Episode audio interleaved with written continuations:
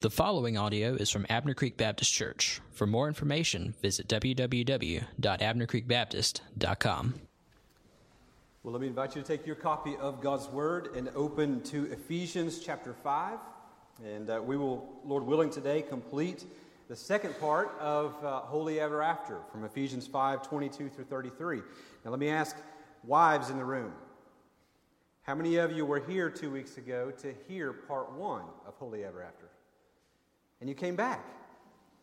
I'm glad. I was afraid maybe that I'd scared some of you off. Uh, good to see you back. Just to give you a review before we jump into this, uh, what we talked about two weeks ago from this passage is that marriage is hard work, but it's worth it.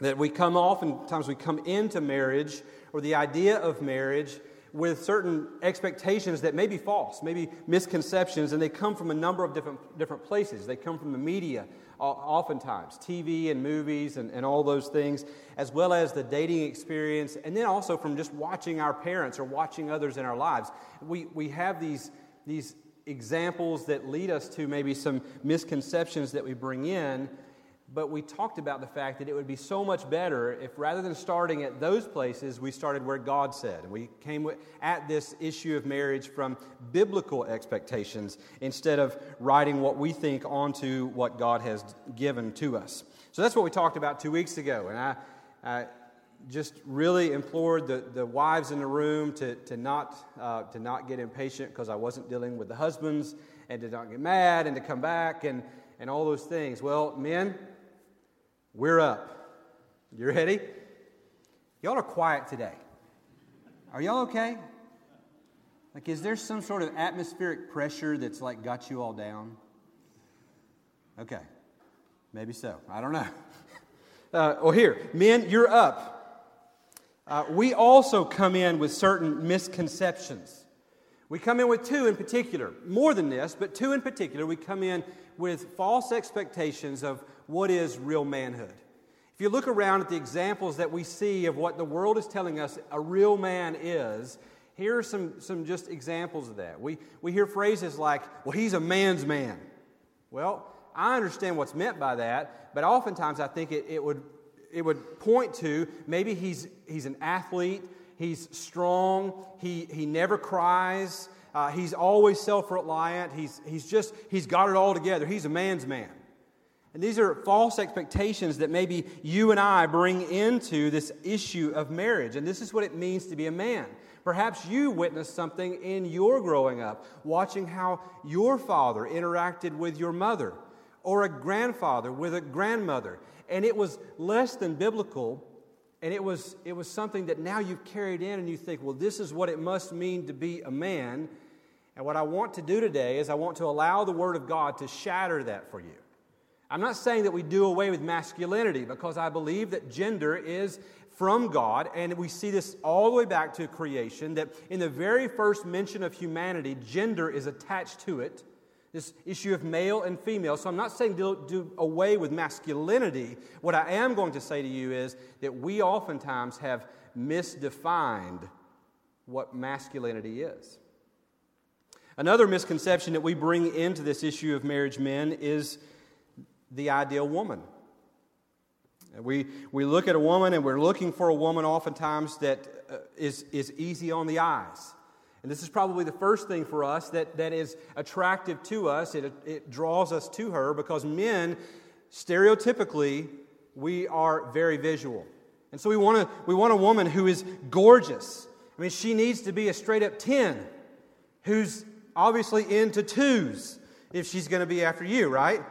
I mean, that's my thing. I hear all the time, you married up. Well, I know that.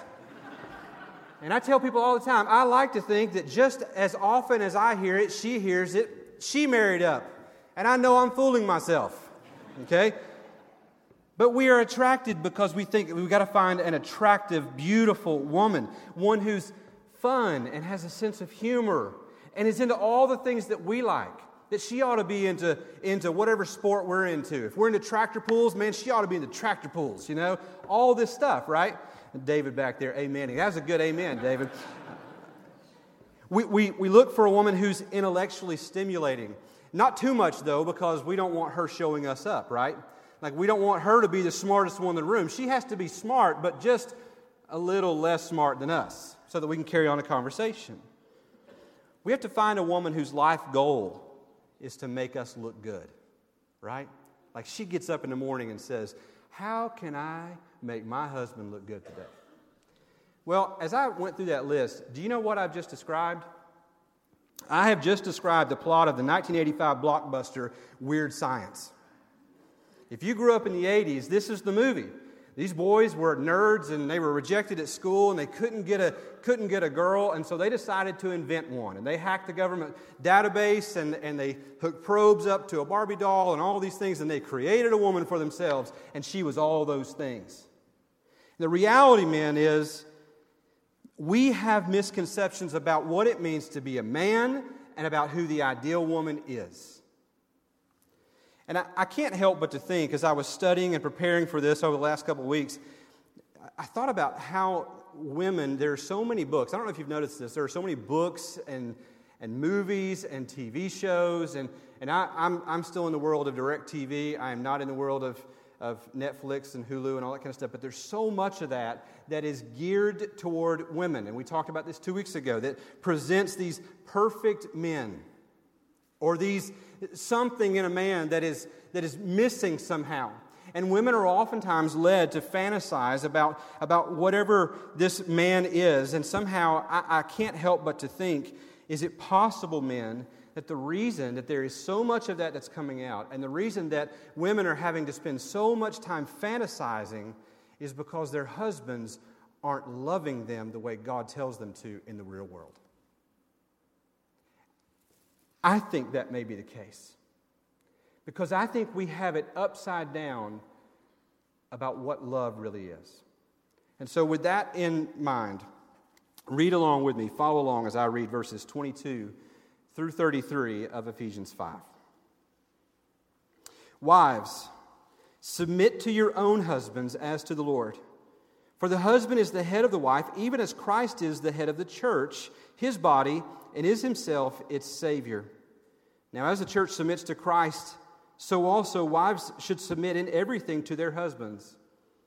Husbands, love your wives, as Christ loved the church and gave himself up for her, that he might sanctify her, having cleansed her by the washing of water with the word, so that he might present the church to himself in splendor, without spot or wrinkle or any such thing, that she might be holy and without blemish. In the same way, husbands should love their wives as their own bodies. He who loves his wife loves himself. For no one ever hated his own flesh, but nourishes and cherishes it, just as Christ does the church, because we are members of his body. Therefore, a man shall leave his father and mother and hold fast to his wife, and the two shall become one flesh. This mystery is profound, and I'm saying that it refers to Christ and the church. However, let each one of you love his wife as himself, and let the wife see that she respects her husband. Today, I want to walk through and, and give you just a little bit, uh, a couple things, a definition of what this love is, and then how that is played out, husbands, in how we love our wives. So, starting off, what does love really mean? Well, in verse 25, he says to us there, Husbands, love your wives. Notice that if we look two, two weeks ago and we looked in at verses 22 through 24, their wives are told to submit to their husbands. And we talked about headship and how God has given authority and leadership in the relationship to them, to, to the husband. And, and He calls wives then to follow their husbands. But here in the section on husbands, notice what's missing. God never says to the husband, get control over your wife gain authority over her. Instead, that's not the command at all. The command is love your wife.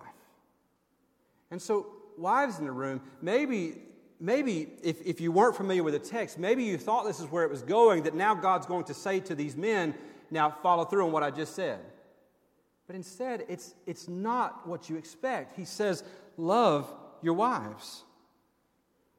The word love here, in the English language, we have one word for love.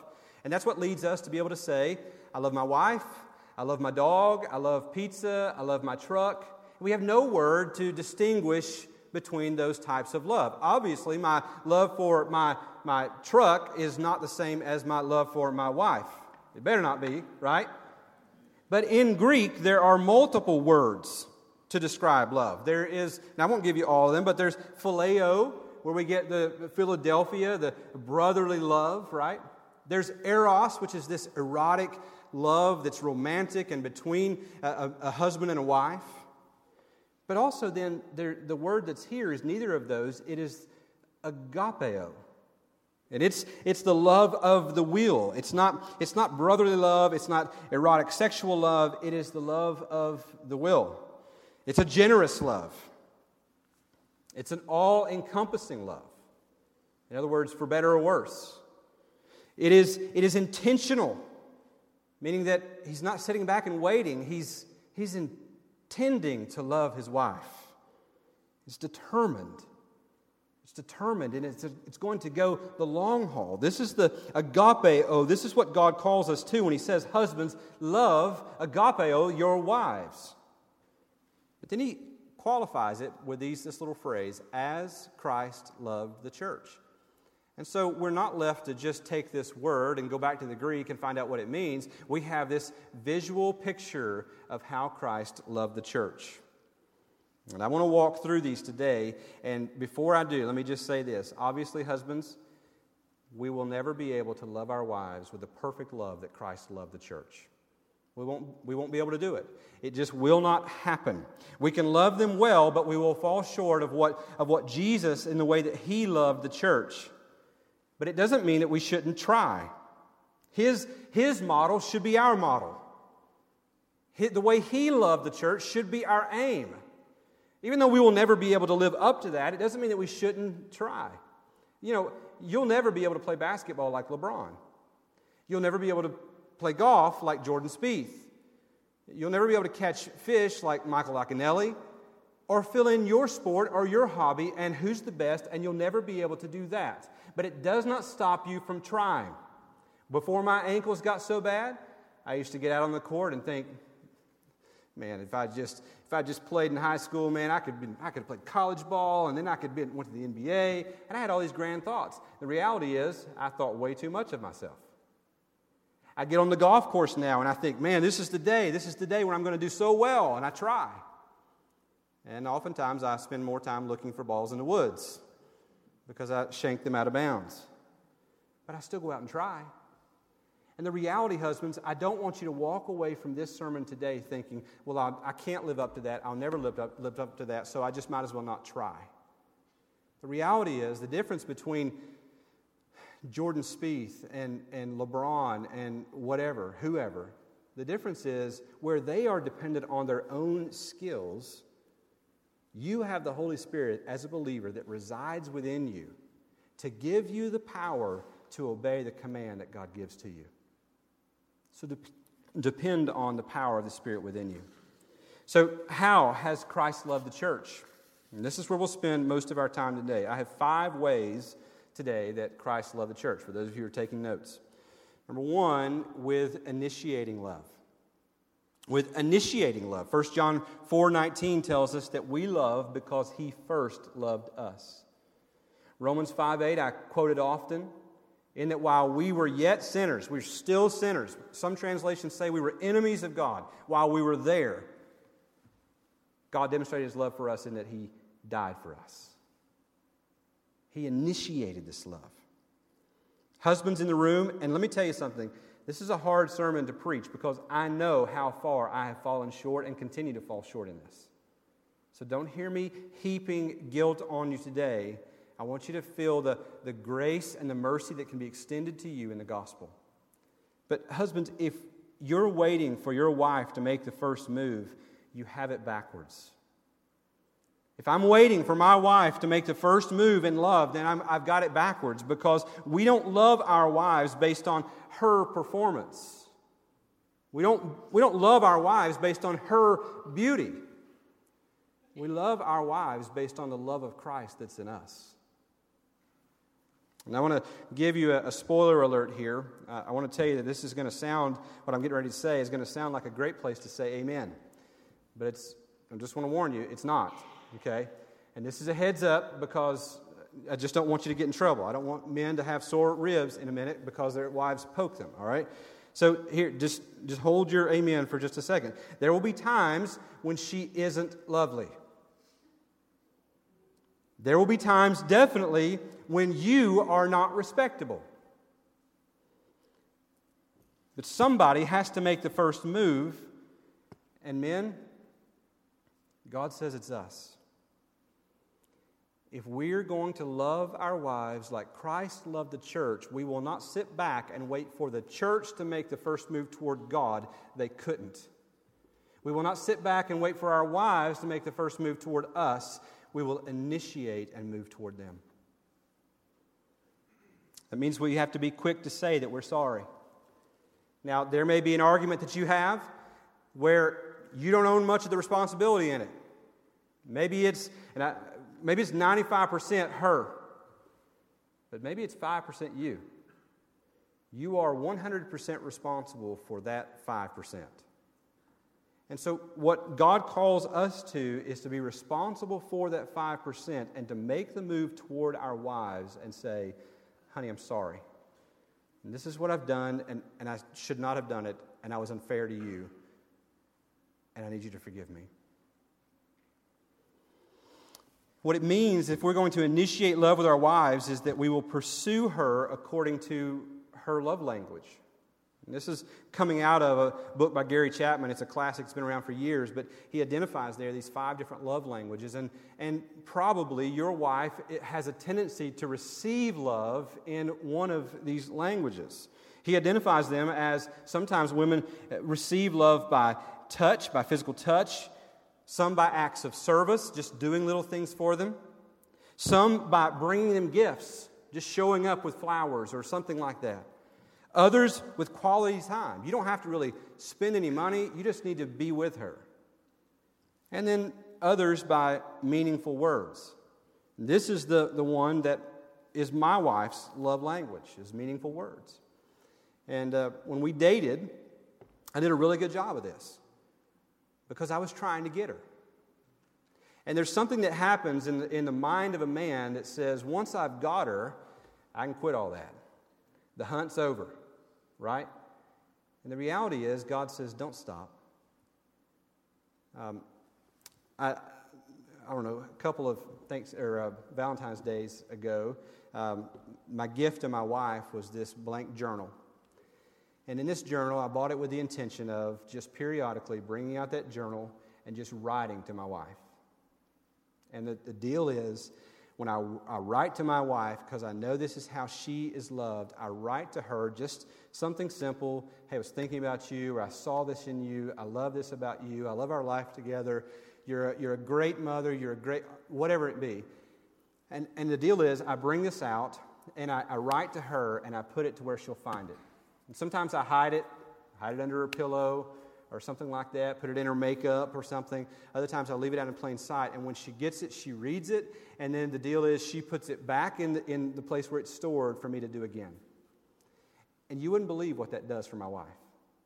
My wife loves that. Uh, I pulled this out yesterday, and I, I, was, I thought about bringing this in and reading some of the things, but really those are thoughts between us.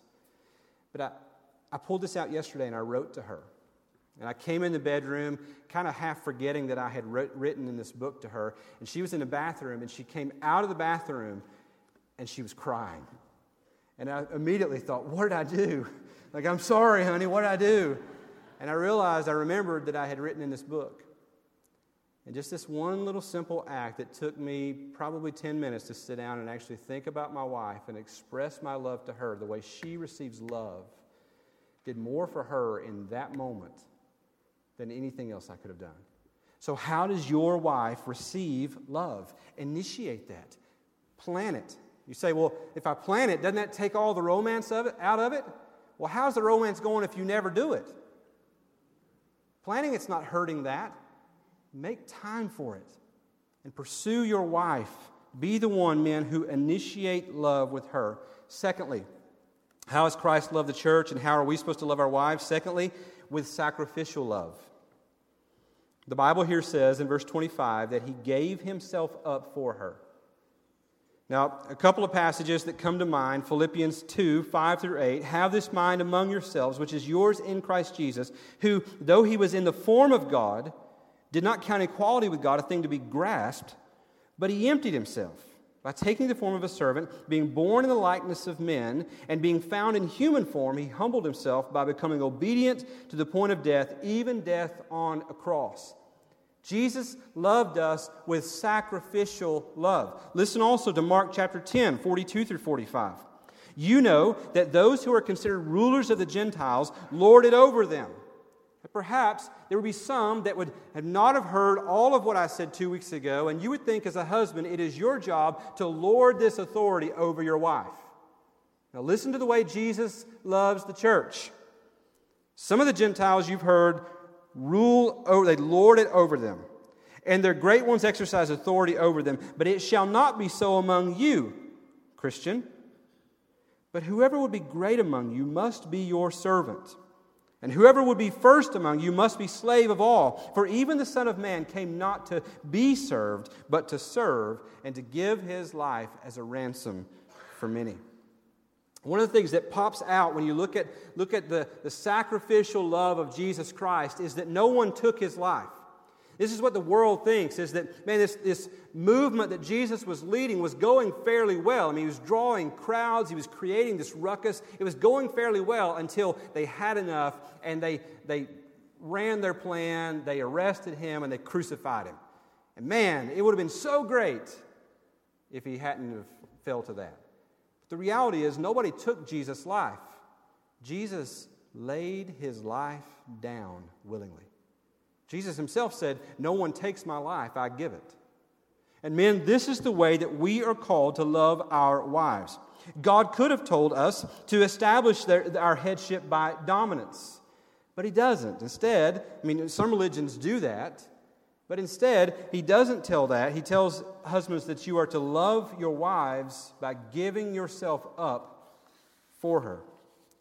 Bryan Chapell, in his commentary on this passage, said this. I want you to hear these words Biblical headship, men, shifts the focus from taking charge to taking responsibility, and from asserting one's will to giving oneself to the good of another. Headship is more a function of controlling our nature than controlling our wives. You want to lead in your home? Lead yourself first. Lead yourself to die to yourself, to give yourself to your wife. I just couldn't help but to think about this in maybe just some more down to earth terms. Jesus got off his heavenly throne to serve his bride. And there are many men who won't get off their recliner to serve their wives. Men, we must serve our wives. We must love them with a sacrificial love. Now, this looks differently in every relationship, but what it means is there are some arguments that you can lose, that you don't have to be right on that because, in the big scheme of things, it does not matter. Where you go to eat, it really doesn't matter. You're going to take in protein and fat and carbs and a certain amount of calories, and that's it. You don't have to be the one to say, Well, I wanted pizza. And just that's a hill that you have to die on. Instead, in that moment, if your wife wants to go over here to this place, maybe that's an argument that you can say, okay, honey. And you, and you lose those things and you die to yourself so that so that one day, when you have to pull out that credibility to win here and you have to make a stand and say, This is where we must go, your wife will willingly follow you because she's seen you die to yourself over and over and over again. Third, we must love our wives with a purifying love, initiating, sacrificial, and a purifying love. And this, I think, is one of those that I think maybe we get sacrificial. We don't always practice it real well, but we kind of get and we understand it. But this one, men, we are not encouraged anywhere in our culture to love our wives with a purifying love. Our, our culture tells us over and over again that, that, that we, should, we should drag our wives into the mud. And listen to this verses 26 and 27. That he might sanctify her, having cleansed her by the washing of water with the word, so that he might present the church to himself in splendor, without spot or wrinkle or any such thing, that she might be holy and without blemish. The word splendor there is, is a word that means glorious. It means, it means radiance and beautiful. And he's not there talking about this worldly beauty. Jesus didn't die and give himself to the church so that he could make this worldly, beautiful bride the church. He doesn't want us to be out there just like the world. Matt spoke last week of being in the world but not of it. Jesus died so that he could set us apart. Jesus died and loves us so that he would make us beautiful and pure and holy. And we should love our wives, our wives the same way. And what this means for us, husbands, is that we should never lead our wives into areas that the Bible calls sin.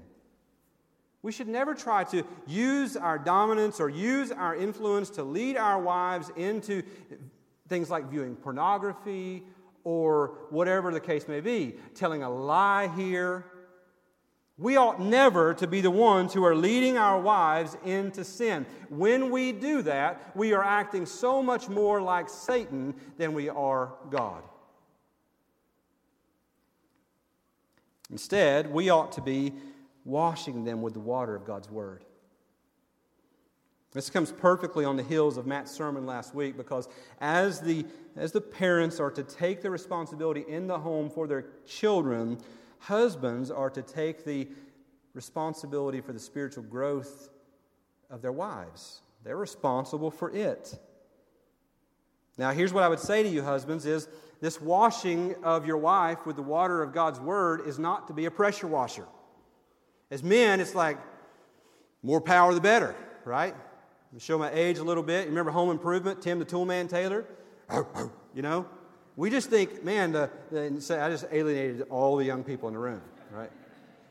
But we as men sometimes think the, the more abrupt, the more abrasive, the better. We'll take care of this thing real quick. And we, maybe we see our wives and, and we, we see that they are participating in something sinful, and we say, God calls me to wash her with the water of the word. Maybe she's gossiping, and you say, you know what? James tells you that if you are gossiping and all this kind of stuff, that your religion is useless. Now, how's that going to how's that going to wash over your wife? I know this if I come to my wife in that way, I've not washed her. In fact, I've thrown more mud on her. And I've, I have separated and I've pushed her away from me even further. So, God never calls us to, to wash our wives with this abrasive pressure washer style of, of washing them in the Word.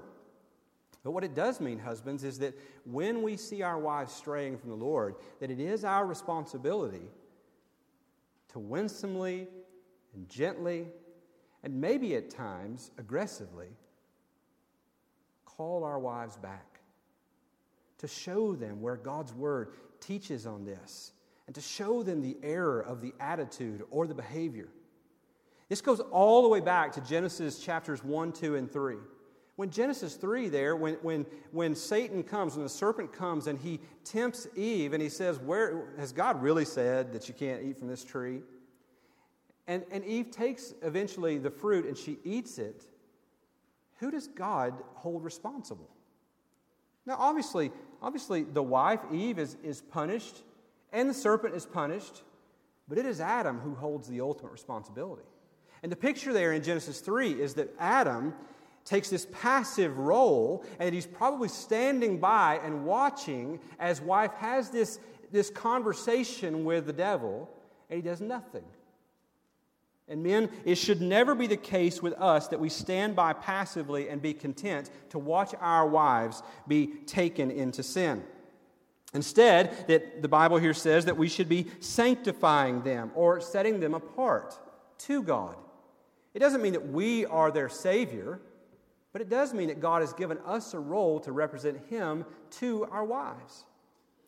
I would just ask you the question, husbands are you guarding your wife's heart and helping her to see Jesus? If not, you are laying down the job. You are becoming like Adam standing by and just letting things happen. Now, Paul here points out one difference for us in the way that we are to love our wives with purifying love. There he says that Christ loved the church this way so that he could present the church to himself in this way. Well, the reality is we don't, we're not going to present our wives to ourselves. We're going to present our wives to God.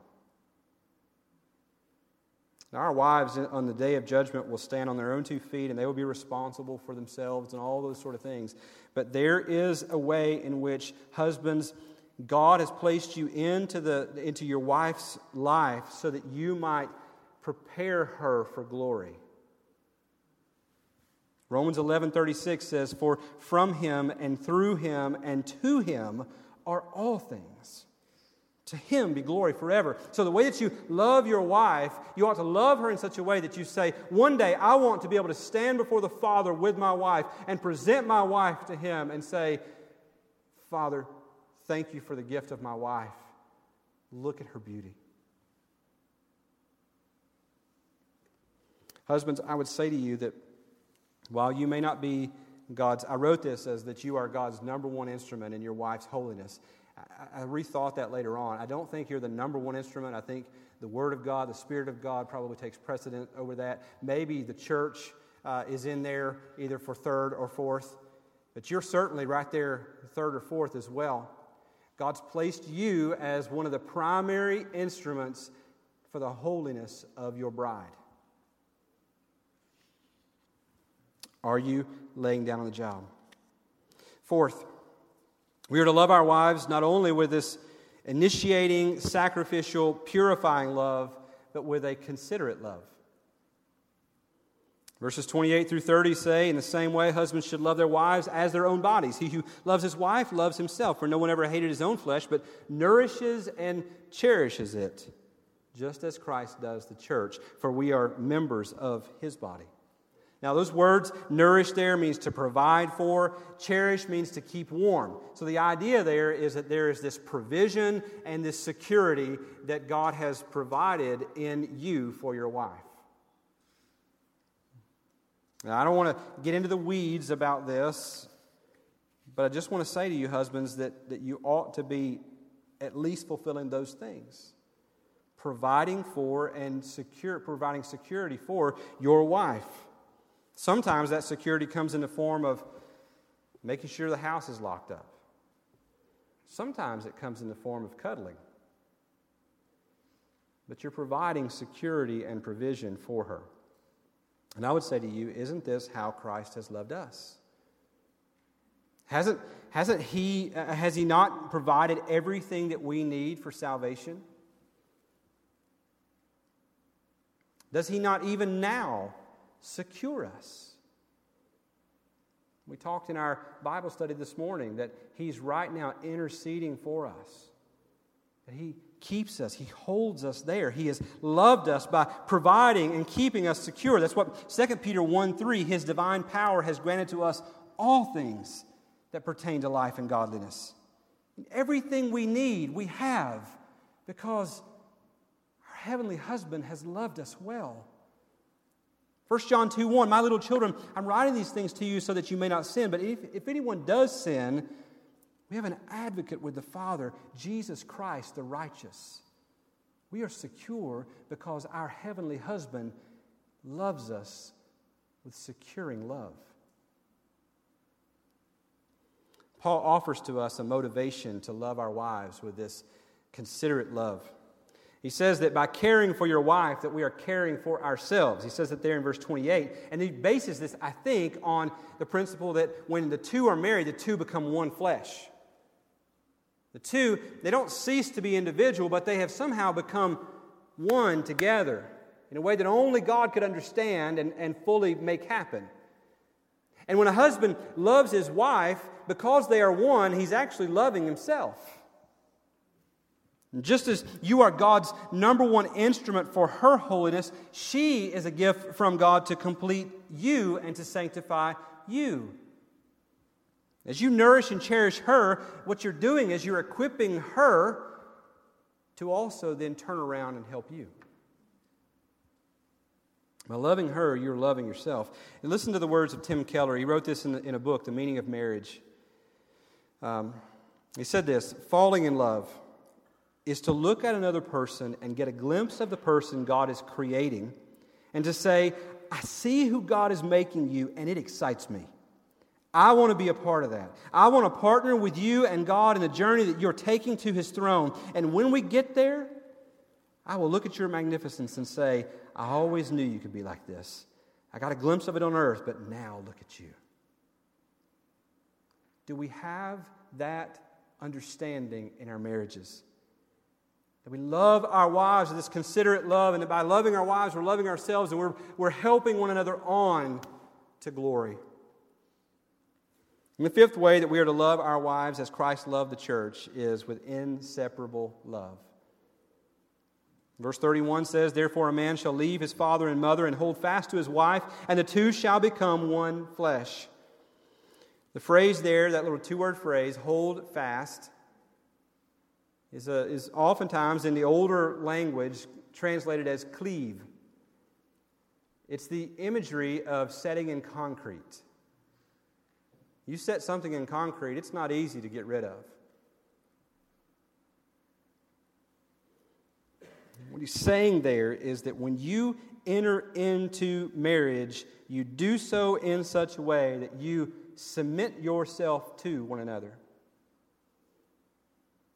This would have been scandalous in the ancient world. According to ancient Roman law, if a man caught his wife having an affair, committing adultery, he could kill her without a trial. It was within his rights. Sadly, I think the idea of an inseparable love has become just as scandalous in America today. Divorce for any reason is rampant. People say, well, this didn't work out. Something better come along. And we end this covenant of marriage. And I, in no way, want to heap guilt on you today if you have been through a divorce. There's grace, there's mercy to cover whatever it is in our past. But I do want to draw attention to the fact that we have lowered the standards for what God calls marriage. Anybody else find it ironic in our culture that, that men and women are treating marriage with less seriousness while men and men and women and women are treating it with this ultimate seriousness?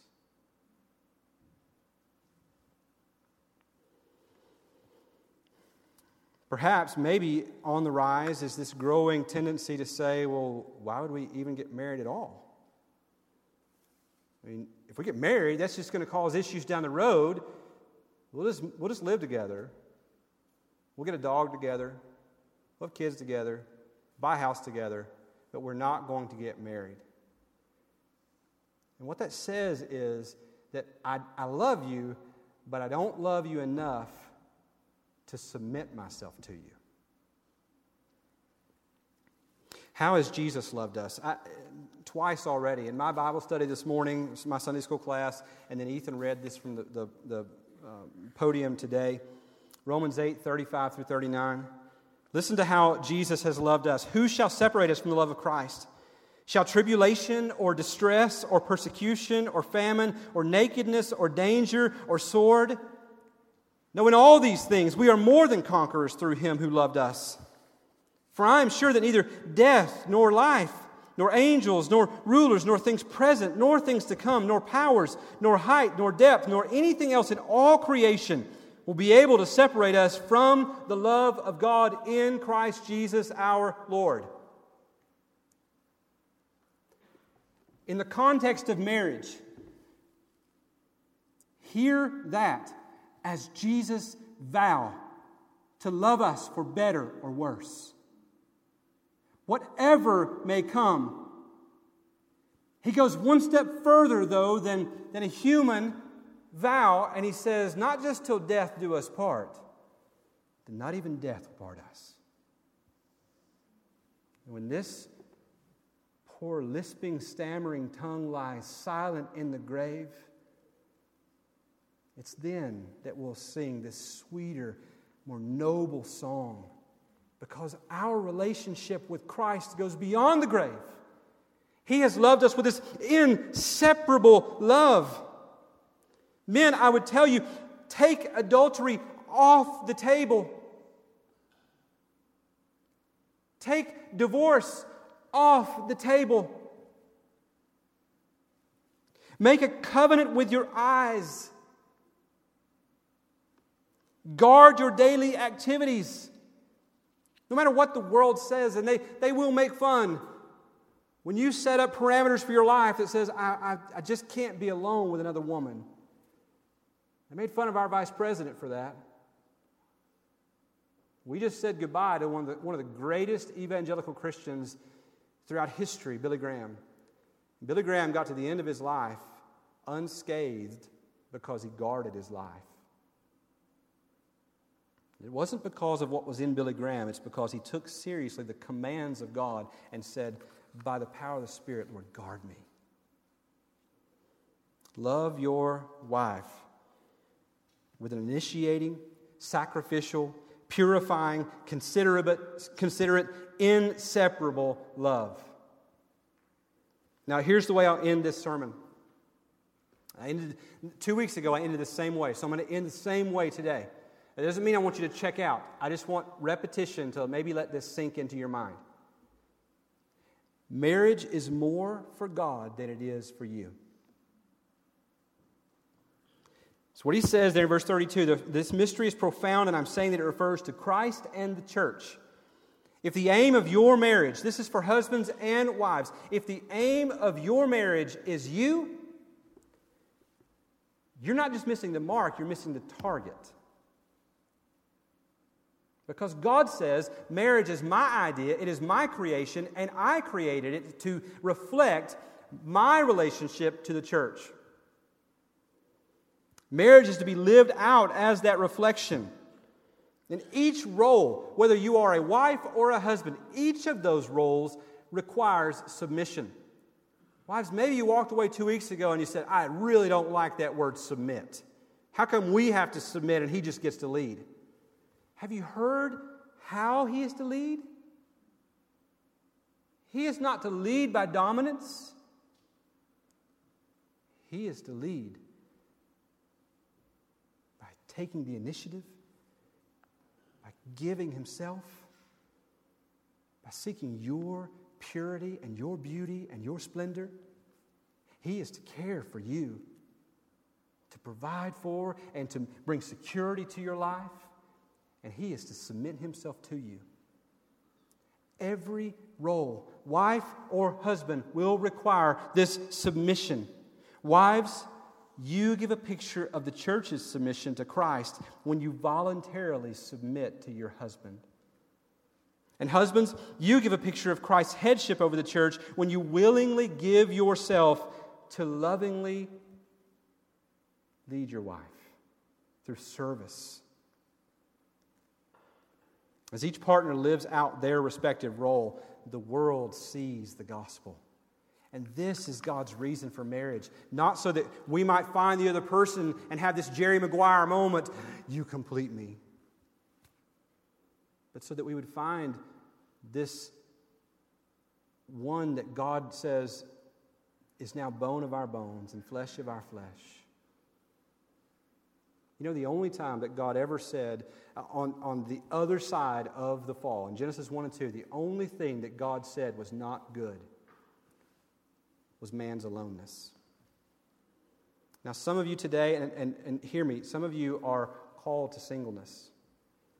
And this is a calling that, that the Spirit of God will empower you to live through, to live in, and to live well, and to be blessed in, and to enjoy for His glory. Some of you right now are widows or widowers. You may or may not ever marry again. And that's something that God will see you through. But I cannot walk away from, I cannot step away from the fact that in Genesis 1 and 2, God looks at the aloneness of Adam and says, It's not good. And do we understand that God has given us one another so that we might help one another to live holy ever after. Now, here's, here's the invitation for you today. I want you to confess your sin to God. Husbands, you'd be fooling yourself if you could make it through this text and this sermon and think, I'm killing this thing. I got this. If that's your attitude, I want to talk to your wife. Be honest with yourself. I've had to be honest with myself over the last three weeks because I couldn't get away from this passage. I had to keep going back to it and study it. And every time it would come, purifying love, oh, God forgive me. Sacrificial love, oh, babe, I'm sorry. Own your sin. Confess it to God. There is mercy, there's grace for you in the gospel. And then I would, I would implore you to admit your failures to your spouse and to seek their forgiveness.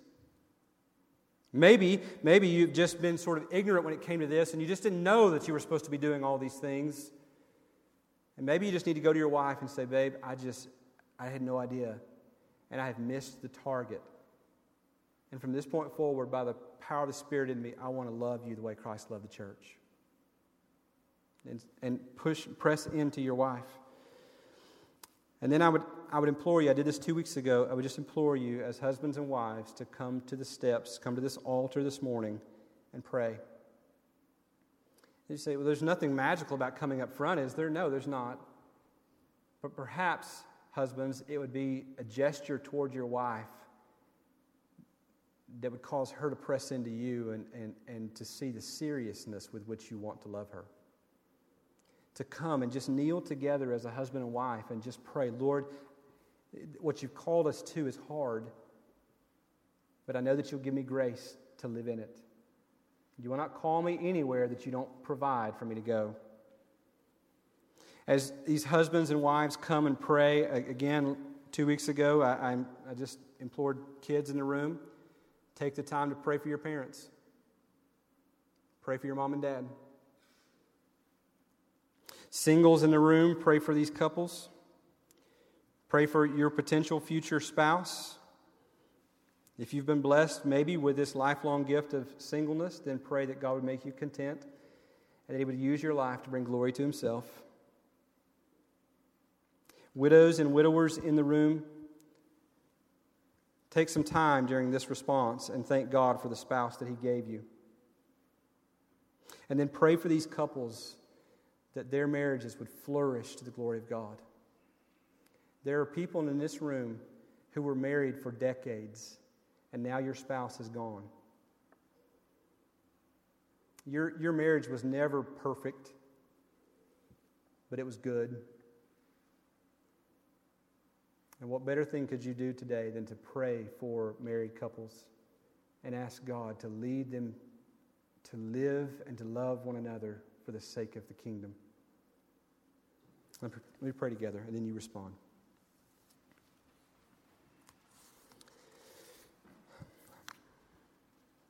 Jesus, Lord, we are overcome with what you call us to. We're overwhelmed, God. Lord, we're overwhelmed because we know the depravity of our own hearts. We know how quick we are to prefer ourselves over our spouse. So, God, we need your help. Lord, we need you to intervene. God, I pray that in the midst of this response, Lord, that you might convict us where we have fallen short. And God, that conviction would be not the same as guilt. That while we may see ourselves as guilty, that we would not see it as a hopeless position. But God, that you might convict us and lead us to the cross. God, I pray that in this room, during this response, that husbands and wives would experience the freedom of the gospel. Lord, that in this response that you might lead husbands to confess their sins to their wife and that wives might confess their sins to their husband. And God, that you might restore relationships, that you might breathe new life there. That just as you breathe into the valley of dry bones, and they began to shake and rattle and stand up before you, Lord, that marriages that are dead in this room might come to life through the power of your, your gospel today. Lord, I pray, God, that the marriages that, are, that represent this faith family, Lord, would flourish. Lord, that husbands would willingly give themselves for their wives, that they would love them in such a way to lead them to you, that wives would would respond to that love and that leadership and they would follow their husbands. And God, that families in this place, Lord, might be marked by the hope of the gospel. God, I pray this in your name for your glory. Amen. This time of teaching is brought to you by Abner Creek Baptist Church. For more information, visit www.abnercreekbaptist.com.